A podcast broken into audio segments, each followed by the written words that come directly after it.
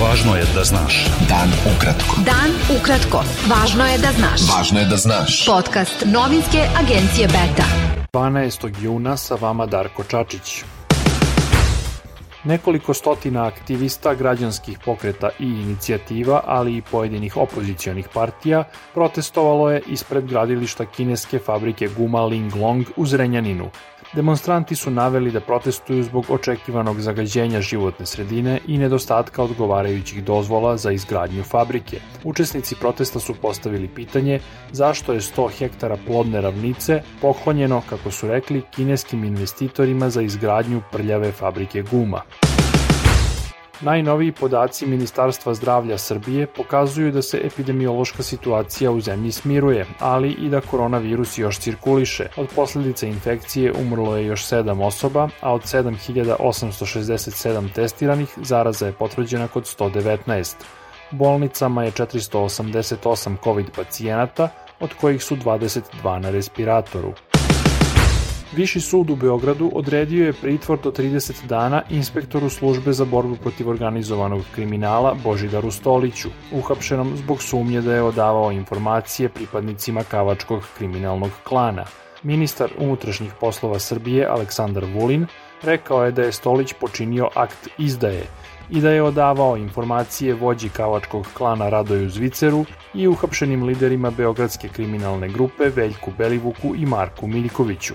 Zahvaljujući izdaje jednog od nas, Zvicer, Belivuk, Miljković dobijali su informacije, a Zvicer je dobijao od njega informacije čak i nakon što je ova zloglasna, zločinačka organizacija Belivuk Miljković konačno i definitivno pala. Za novac, a za šta drugo, odavao informacije o svojim prijateljima, o ljudima sa kojima je radio, ljudima sa kojima se borio. Narodna stranka je optužila režim predsednika Srbije Aleksandra Vučića da lažima u tabloidima koje kontroliše crta metu na čelu predsedniku te partije Vuku Jeremiću, povezujući ga sa kriminalnim klanom Veljka Belivuka.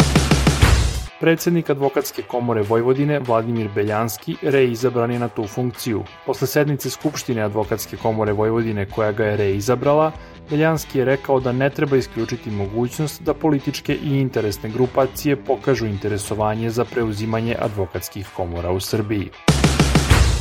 Optuženi narkobos Predrag Koluvija osnovao je firmu u Hrvatskoj na adresi stana bivše članice gradskog veća Vukovara i kandidatkinje za gradonačelnicu Slavice Šijaković, objavio je Krik. Šijaković je bila u partiji Branimira Glavaša, optuženog za ratne zločine nad srpskim civilima, a kao članica gradskog veća Vukovara dala je odlučujući glas za odluku da se u tom gradu sa uličnih i tabli na institucijama izbaci Ćirilica. Beta. Dan ukratko. Budi u toku.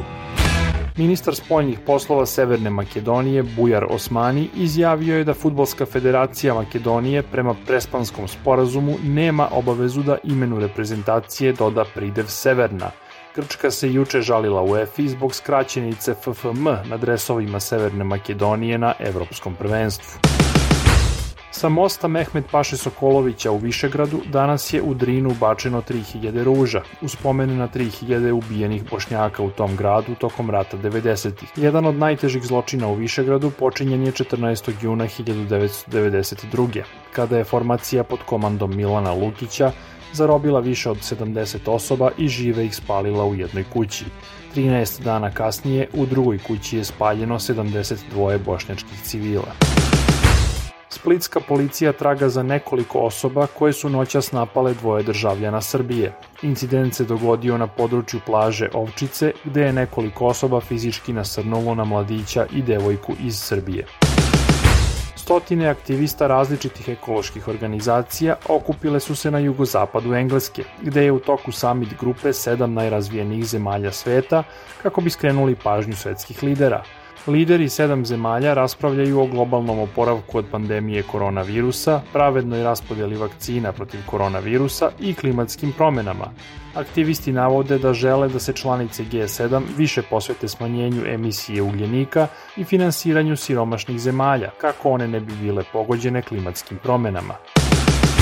Nemačka ekološka stranka Zeleni izabrala je ko-predsjednicu partije Annalenu Berbok za kandidatkinju za kancelara na parlamentarnim izborima 26. septembra.